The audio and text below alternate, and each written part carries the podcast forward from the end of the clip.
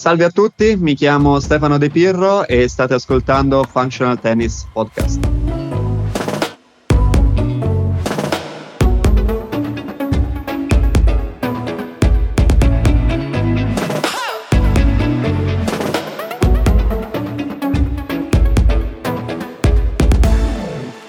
Welcome to episode 35 of the Functional Tennis Podcast. This week we speak to Italian Stefano De Piero. Stefano is Denis Shapovalov's full time physio. He tells us why and how he got into the physio world and how he ended up in tennis. He goes through Denis's match day routine. He also tells us why Denis has the perfect body for tennis. And he also tells us about his I Love Monday Morning post, which is how I found out about Stefano a few years ago. It's a great episode and great to see his perspective on the Pro Tour. If you're new to the podcast, I'm Fabio Molla, your host. You'll mainly find me over at our Instagram account, Functional Tennis. Please make sure to hit subscribe button. Shout out to our podcast sponsors, Head. You're amazing. And let's hear Stefano. Ciao Stefano, come stai? Tutto bene, grazie, grazie mille. Great to have you on the podcast. That's about as far as my Italian will go today, or else everybody will unsubscribe. I'm sure there's a few Italian listeners in there, but I'm not sure how many. So let's stick to English. Great to have you on the podcast. Thank you. Thank you very much. Thanks for having me. Where are you today? Today I'm in Rotterdam, Netherlands. Okay, great. So you're getting ready for round one? Yeah, actually, we are playing in a few hours against Dimitrov. It's going to be a toughest round. So tell me, so you're playing Dimitrov today. This is really exciting. Yeah, yeah. It's, it's a very good match to see. Like, two of the best uh, one hand backhand we have on tour. Uh, it's it's a great first round. It's very exciting. As you said, you're Denis's physio. What's your plan today? How did the day start out for you two guys? So right now is about 2:30 in the afternoon. So we already had our morning routine, which consists in uh, a passive mobilization. So this will take about 30 minutes. We do this every day uh, in the morning, and it's just let's say a way to wake up his body in a passive way. So I will move all the joint. Uh, of passive stretch and uh, we already done a little bit of uh, work in the gym here. So since like the match is scheduled for 7.30 this evening we don't want that he stay all day let's say without doing nothing. So like a small activation in the gym this morning as well after the mobilization, other 30 minutes. So total of one hour. We just finished lunch, a little bit rest before going on site, and we're gonna warm up again around five o'clock, and the match is 7:30. Okay, and you do you did that off-site today, the mobilization and the gym work. Yes, I did both. Like uh, at the moment, uh, the traveling team is um, just uh, Denis, me, and of course the, the, the tennis coach. We do not have like a traveling fitness coach at the moment, although we have a fitness coach who's helping us for uh, let's say the pre-season uh, or whatever we want to prepare a little bit before a tournament and during the slam. And does it make a difference not having a traveling trainer, physical trainer? Not too much, to be honest. Uh, we we did have last year and of course it's it's helpful and it's it's great but it does not make this a huge difference like i will say maybe not because it's my job but i will say that not having it not having like a physio traveling with you, it can make a huge difference. The fitness coach, I mean, let's face it, it does not need uh, so much amount of fitness this week and neither next week. But uh, of course, you know, before Indian Wells, okay, this is a moment where you want to do a little bit more fitness. That actually makes sense. I did speak to a while ago to Sebastian Durand, who is Dimitrov's uh, physical trainer and which funny enough and okay. he i was like how often do you travel with dimitrov? And he goes he doesn't travel that often with him. And even grand slams he's not really there during the grand slams maybe at in the early rounds but then he goes home because he says his work is done and there's nothing he can do to make dimitrov fitter that closer. So i fully understand what you're saying and how your role can be a lot more important than a physical trainer during tournament weeks Yeah, my job is more like uh, a lot of times, you know, like it's uh, actually the more deep you go in the tournament, the more need you have of of a physio. So, and then you never know, you know, it can be also like in the middle of the week, and if something happens, you know, I have a pain in the shoulder, my knee is bothering me. You want to have somebody who's right there to check at the moment what's going on, if it's dangerous to continue playing, if it's better, you know, to do some treatment to do to, to have some rest. Uh, it's different than the, the, the job of the fitness trainer. Yeah, no, I can see that. And is there many physios out there who are also fitness trainers, or if you're really good at something, you'll only do the one thing? You can't be a master of both things. Let me think. Uh, definitely, there are. At the moment, uh, I cannot think of any, but uh, because sometimes you know there is like a small line between uh, you know like a fitness and a physio and I know, for example, like many professionals who are traveling on tour who are like both. They have like a, a degree in physiotherapy and a degree in uh, in fitness training. And uh, there is for sure one guy that I know really good. His name is Daniel, and he's uh, traveling now with Maria Sakkari, and uh, he's uh, a great physio and a great fitness coach. So in this case, I mean, you don't need two person. Like he can do in a very great way both jobs. Okay, yeah, it could be a cost saving measure for the player as well. And it also keeps the physio slash trainer very busy, I'd say. If it can be good for the player, for save some money. And uh, yeah, I mean, uh, as, as I said earlier, um, there is like some weeks where the fitness coach is not that busy. So if you if you're able to do both jobs, uh, it's of course is like it's better. Yeah, no, it makes total sense. So your day starts off, as you said, with some mobilization work, and then you do some gym work, light weights, is it? I do it. So basically, it's like the, the tennis player will be on the massage bed, and I will start uh, moving all the joint and uh, like muscle in a passive way. So he doesn't have to do anything. He just have to lie down and stay relaxed. I will basically check if everything is okay, if I see any muscle tension, if any sound in a joint. Uh, this is like purpose number one. Purpose number two is uh, is a sort of warm up. And like usually we, when you say warm up, you're thinking about doing uh, your routine uh, in the gym or in on in tennis court but this is like a more active warm up. This is like level before. So you don't actually do anything, but I warm up for you. It's a very soft way to do the warm up. But in my field, for preventing injuries, this is like an extra step. So, you know, we do really want to make sure that no injuries will come. So this is like an extra measurement to to prevent injury. So we do this every single day. Okay, so whether Denis is practicing or whether he's just having a gym day or whether he's playing a match, you do this every single day. Every single day.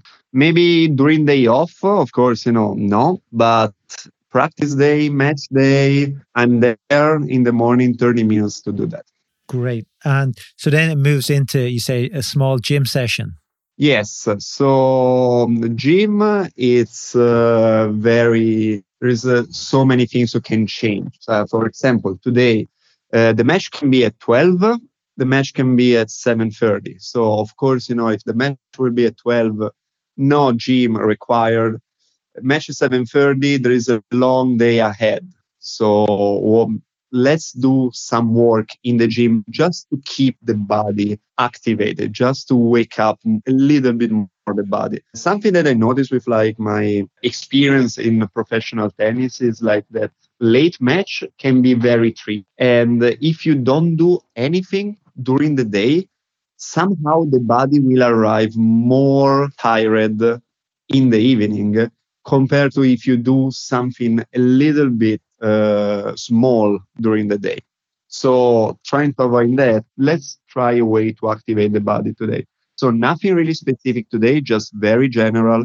So we start with a little bit of very light cardio, let's say 10 minutes, and some uh, posture exercise, some core, and, and, then we finish with something a little bit more fast, some movement, uh, something more specific for tennis. So some uh, some side steps, uh, some uh, some shuffles, some uh, something a little bit more energetic, but overall not more than 30 minutes. Okay, so you're getting the heart moving, you're getting the you're getting the body moving, nothing too strenuous, and then you take a bit of a break, you get some food, and then it moves on. Yes, of course. Then uh, lunchtime, so a little bit of carbs, some pasta, and um, we lucky here next to the hotel there is like a good Italian restaurant, so pasta is on the menu. And uh, we gonna head uh, uh to the site uh, about like 3:30, 4 o'clock, and we we gonna warm up tennis now at five o'clock. And who you warming up with today? Uh, Bopanna, Rohan Bopanna, ah, which is partner. also yeah doubles partner and a very good friend of us. Great. We had Rohan on the podcast I about three months ago. He's really nice. He's super nice. Really nice. Yeah, yeah, yeah. So you warm up with Rohan, and then after that, it's go get a shower and get focused. Yeah, shower, get ready, focus on uh, on the match, talking a little bit with the coach if there is anything to focus on, and then uh, showtime. Great. So you're expecting a tough match tonight with Dimitrov in the battle of the sexy backhands. So what's the plan after that? What happens, win or lose? Win or lose uh, is going to be a cool down uh, and uh, stretching and then a treatment in the hotel room. So I always travel with my massage bed. So I'm able to have like, let's say my office in the hotel room. And then uh, usually the treatment uh, is also like it depends about how long was the match, how's to be the schedule of the next day. Of course, if you win, if you lose, and uh, this can take from a minimum of one hour to a maximum of two. Like i try never to go over two hours because it's it's also a workout. It's not that you have to do anything like you as a player but stay there. It's uh, is also like not um, not the best for the player if you stay too long. So also you want to rest in in in other ways so like a lot of people thinks about you know like how receiving a massage is like uh, super extra relaxing, but in a way is also not. So because you your mind and body has to stay there. So I try to keep it things between one hour and maximum two hours. That's that's a long time because if he's let's say he's playing at seven or half seven, two hour match, two could be longer. So you're looking at nearly ten o'clock one year ago in Miami, we played Tsitsipas, and uh, because of some rain delay, we started the match very late, uh, and the match was a free set uh, tiebreaker. Finished at 2 a.m. in the morning. So once we came back uh, and do everything, we finish everything at 4 a.m. God, yeah, too long, you know. And I think no matter how much physio you have, you'll always wake up.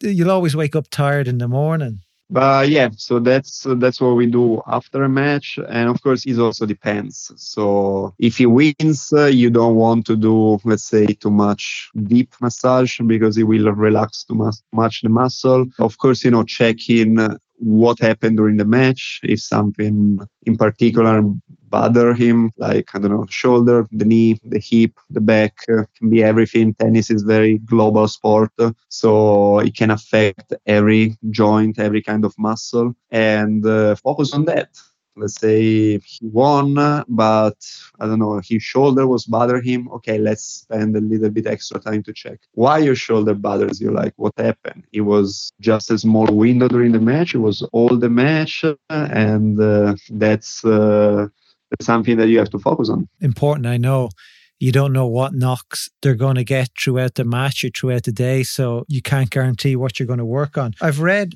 online that you said Denis has the perfect body.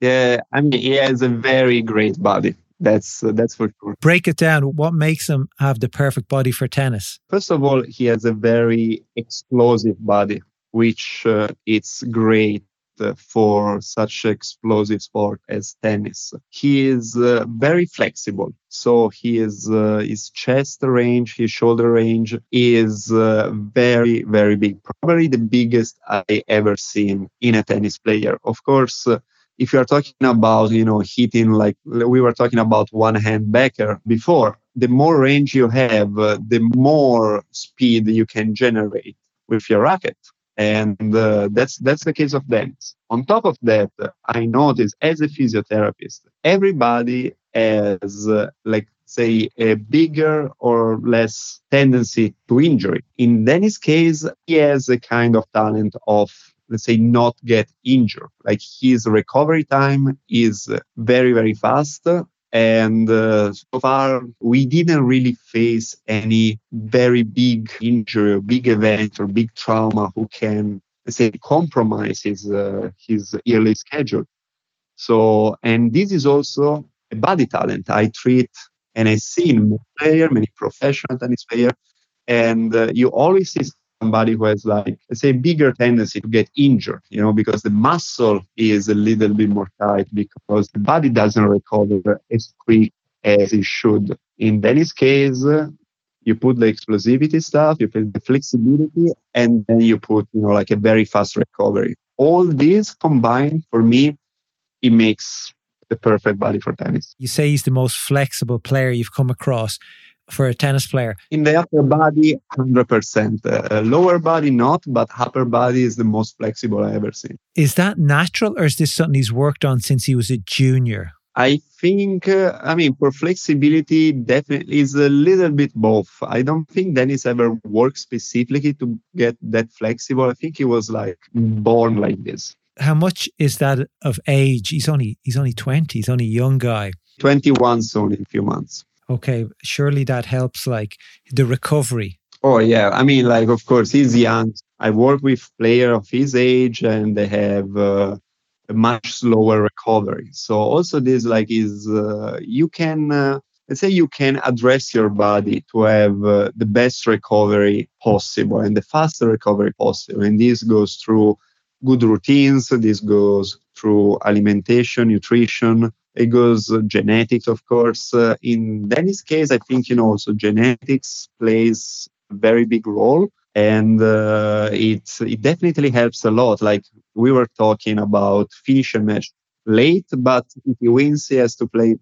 It's not this case tomorrow. Tomorrow, win or lose, we're going to have a day off. But let's say we have like this is not Monday, it's Wednesday or Thursday, and we have to play for sure on Friday. Of course, the quickest you recover, the more ready you will be for the next match. And in that case, it will be still a difficult match because it's going to be a quarterfinal, a semifinal. So even a tougher opponent. That's uh, is a huge advantage. So yeah, it's true. Like he's a young guy, he will recover much faster than a guy in his 30s. But also compared to people of his age, he he recovered very fast. I'm sure there's guys like Denis, maybe not as good as him, but upcoming and they don't realize the importance of the recovery exercises, your job as a physio, and they only think about it when they're much older, when, oh, maybe we should have done that. So sometimes, even I find at the young age, you may not think you need it, but by doing it in the early ages really pays off when you're older, also definitely pays off. Of course, you know, like now the tendency, luckily, it changed compared to 10 years ago or 15 years ago. Before, of course, uh, tennis also didn't have, uh, let's say, the money that uh, there is in tennis right now. So now a tennis player makes much more money than 15 years ago. And uh, of course, you can afford uh, uh, an extra person in your team, like a physiotherapist. But uh, something that I, I heard a lot from people who, let's say, just retired or like they, they're in their 30s, 40s, and they were professional athletes uh, before, everybody wished to have a physio from the beginning, not just from when they need because that's basically my job. I'm here in Rotterdam and I'm working, but it's not because Denis has injury or has any problem. I'm just here to make sure he will have the longest career possible. That's my job. So a lot of people now are investing in, in this. It, it is an investment. The longer you can play, the more successful you might he might become. Look, the top three. Roger is 38 and is uh, still uh, one of the best tennis player at the moment. Is number three. Rafa Nadal is uh, 1986, so he's 34 this year, and uh, unbelievably finished the year number one. And Novak Djokovic is just one year younger than him, and uh, all three they are like all over 30. When I was a kid and I was playing, I'm the same age of Rafa. When I was a kid and I was playing, being 30 will be considered, you know, like a grandpa. You have to retire. Nobody will play in, in the 30. Now that the best three players in the world, they're over 30. It's crazy. They're amazing how good they are. And it's amazing, but also they all three they invest a lot before, also because they could afford it because they were already very successful, but they invest a lot in their body, in the professional who like take care of their body, even injury or not, to make this body the more prevention they could have. And that's the result after 10 years. Great to see the younger guys now following those guys saying, okay, well, these guys, you know, they had a team early on that helped them out. They're a bit like it's your insurance, really. Yeah, it, it is an insurance and it is an investment. That's an exciting day. Did you know we have over 170 great episodes with coaches, players, trainers, and experts working at the highest level of the game? Tap the subscribe button on your podcast app so you don't miss out on the latest episodes of the podcast. And to listen to our great back catalogue of episodes with the biggest game changers in tennis, go to functionaltennispodcast.com.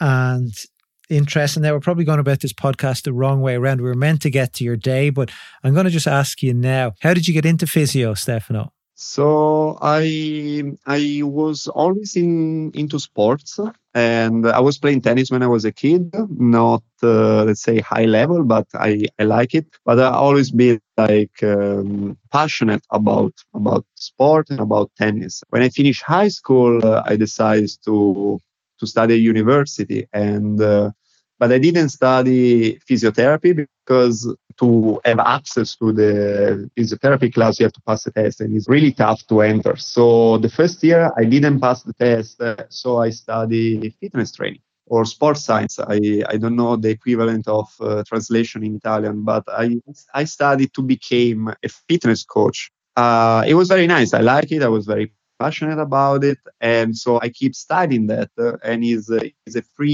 year course. So the last year i was like very close to finish it. Uh, we did like a class of uh, sport injury and uh, i just fell in love with the way that the professor was uh, let's say ex- explaining the class. I don't know i was very into it. And uh, that's when I start thinking and says, okay, you know, like maybe after I finish this, uh, instead of uh, becoming like a fitness trainer, a fitness coach, maybe I can study physiotherapy. Like it was like, let's say my original plan and then became a sport physiotherapist because I already have like a very solid base in sports science. And so I did. So I, I finished for science and uh, I passed the test for physiotherapy and I started studying physiotherapy. So uh, this means other three years of university. And uh, right after physiotherapy, I was lucky enough to start in tennis. How did you get into tennis? So I told you is uh, three years of sports science and three years of physiotherapy. So this is already six years in the university. And this was like starting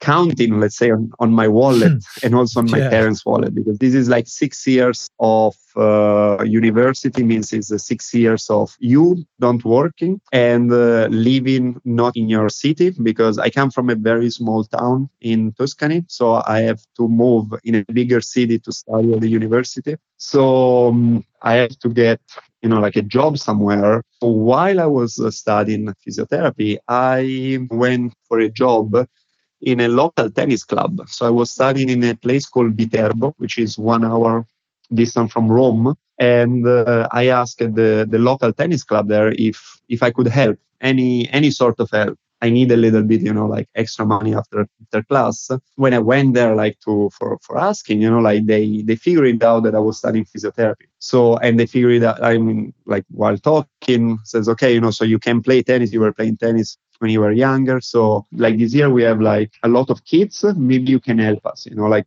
on on court. You know, you, you just have to feed the ball the like the main coach, you know, like will check the technique and everything, but you can help us on court. Say, sure, no problem. But I think they wanted in there because they knew that I was like at the last year of physiotherapy. So, you know, an extra opinion, you know, if some of the older player, you know, gets gets injured, it's not bad. So I worked for one year while I was still still finishing physiotherapy in that club. And uh, at the end of the year, like so at the start of the summer, the main guy of the club says, look, we're to organize a professional tennis tournament here, like a future 10,000. And uh, by the rules of ITF, uh, we, we need to have a physio here on site for a week. Would you like to do that? We're to give you a small extra at the end of the month. He says, this is great, of course. So I did this future and uh, that was love at first sight. This was uh, the most amazing experience in my working life. And uh, after like two, three days, I remember calling home and says, I know what I want to do because I will be older. Like I want to be tennis physio. I want to do this this week as to be every week. The reason was, I don't know, like was like people of my age. I think it was like 23, 24 was people of my age. Uh, maybe I was no, maybe I was a little bit younger, but still like mm, people of my age from all over the world was like from Brazil, from China, from New Zealand, going in the tennis club that I was going every day to work just for playing tennis and they were getting money, they were good in what they were doing. Just this idea for me was like amazing. On top of that, uh, I can really feel that I was making difference. So like somebody was coming for treatments. Ah, you know, today I couldn't really serve, you know, my shoulder was bothering me and uh, because i played tennis when i was a kid you know i could i i can see you know like what was going on. And say yeah like i remember you know like this this kind of sensation. Let me see if i can help. And then the next day this guy was was playing his match was winning and immediately was rushing to my office on site. I won you know i was like so excited but you know like shoulder is better but still it's not 100% but tomorrow i play semifinal so please you know like help me again you know do something similar to, to, to yesterday because like it made a difference. So after that week, I was on a mission. I said, okay, this has to be my job for the rest of my life. Like I want to do this every week. So I, I start asking around when I was at the tournament as supervisor, tennis player, tennis coaches.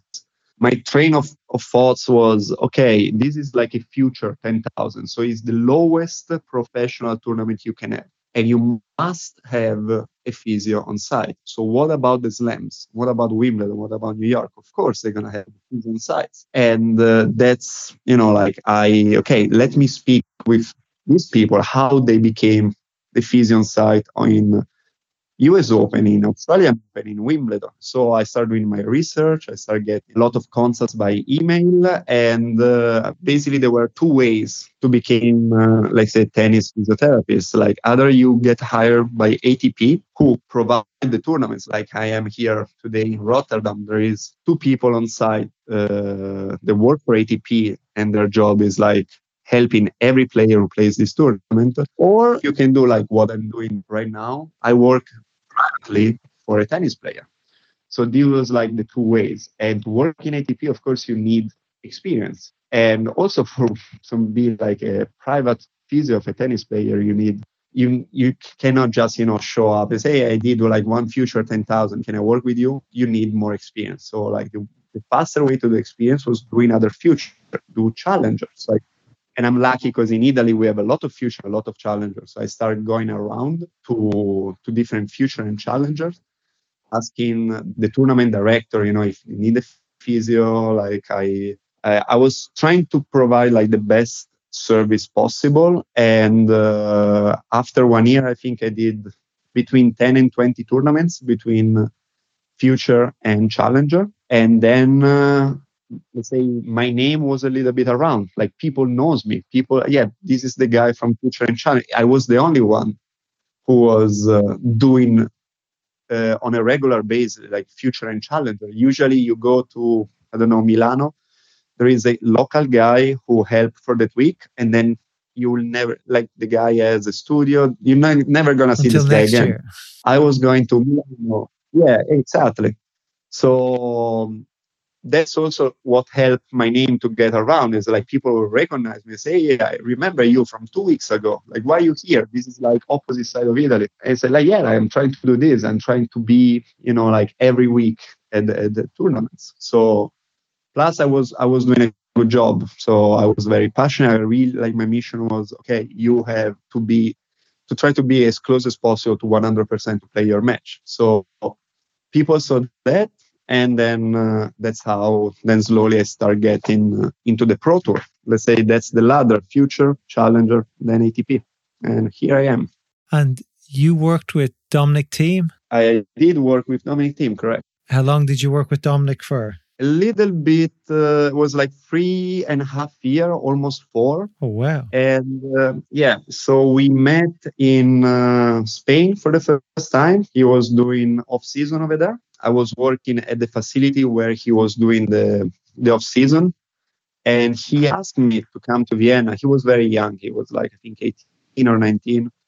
And he just started in, it was like the year transition in between uh, the junior and the pro. So I moved to Vienna with him, and basically I was working for him, and I was working for his coach Gunter Bresnik and his academy. So I was based in in the tennis academy, so I was able to see uh, all the players of the academy, and, and it was an academy who grew up really fast. And I was traveling occasionally with Dominic that was uh, my my relationship with Dominic. So the, the first couple of years we were traveling occasionally, like part time. And uh, whenever he was in Vienna, I was there for him, and not just for him, but also for the other players who was practicing with him. And this is like Dennis Novak, who also now is doing unbelievable good. He just cracked the top 100. And uh, Sebastian Ofner also is like a very successful Austrian player. Ernest Gulbis was coming there. Uh, I, I mean, he was based there as well and uh, yeah, a lot, a lot also of uh, junior player. You've worked with a lot of good players. It's a good graduation. And did you know Dominic was going to be as good as he is? To be honest, yes. Like you can tell that he's going to become definitely a top 10 this is like what I what usually is like my response, you know, like when when people ask me, okay, what about this guy? What about this guy? What do you think? How far he can get? I cannot tell you that he's gonna win a slam or can become number one because you have you have always to consider, you know, also the other players you know you don't know like maybe in three years four years you know like somebody will pop up with an amazing talent and an amazing body and gonna dominate tennis. So for sure you can tell you could tell that dominic had like all the potential to become a top 10 maybe more. And uh, that's that's the end of my provision so it was like for sure he's gonna become a top 10 maybe a top 5 and uh, let's see you know also who is to be around and then i will tell you if you're going to win a slam or not. But uh, definitely you could tell that this was the guy who will stay on the top of the ranking for many many years. And tell me from your experience working with top players being around top players being in the game a long time what makes players like Denis and like Dominic special compared to the other guys who won't be top 10 players is there one thing that you can say they just okay uh, i mean uh, all talent. Like these people have something more. These people has uh, something that allows them to do things that normal people cannot do. And dominic has it and Denis probably has even more. So you this is like for me is the base is uh, the, the biggest difference between let's say like a, a talented player let's say um, a not talented player. I mean, like it sounds sounds very bad at the moment because we're making it between like talented player, not talented player. But I mean, you can tell that this these guys has like has something more, something extra that allows them to do more on the tennis court. Then you have to put the work because uh, talent without work goes nowhere. So in the case of Dominic, for example, Dominic was an unbelievable worker and he's still an unbelievable worker. So you combine the talent and the hard work and you you made a champion. And Denis is on his way. Denis has like an unbelievable talent, like extreme unbelievable high talent in tennis. And he's putting the work to be to to go to go on the top of course, you know, now he has to work on the experience. So it's it's not this is not easy, but uh, is is going there. And what he showed recently, I think you know, like he's proving that he's like he's growing and he's making experience. And I think this is just this is just the beginning. I agree. No, it's getting very exciting, and there's a very exciting road ahead from him. We're going to end this on just two questions. I know you have to get back to Denis, but two questions, two totally different questions. One is on supplements after matches. Is there any supplements that players can take if they don't have access to food that you recommend that really make a difference and help with the recovery? Okay, you're talking about after or during? After after. Okay, so in Denis' particular case, we Denis is sponsored by a Canadian company called BioSteel, who provide uh, the let's say the the drinks that he's drinking during the match, but also like the recovery drinks that he's using after a match.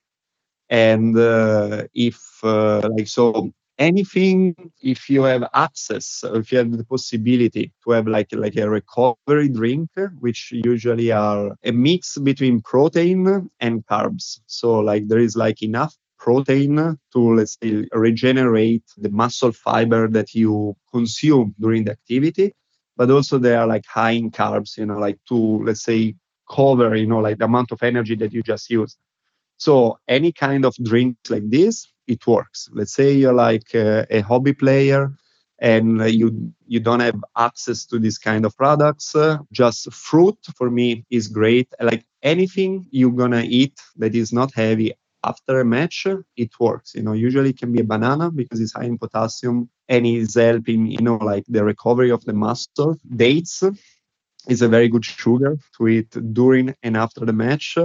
And um, let's say something like a protein bar also it's uh, after the match It's is a great way for calories and protein have one other question after this one but what's more important what i think of it now to eat first or have your ice bath first? Also depends a lot uh, on uh, on the situation but for food let's say you can wait okay?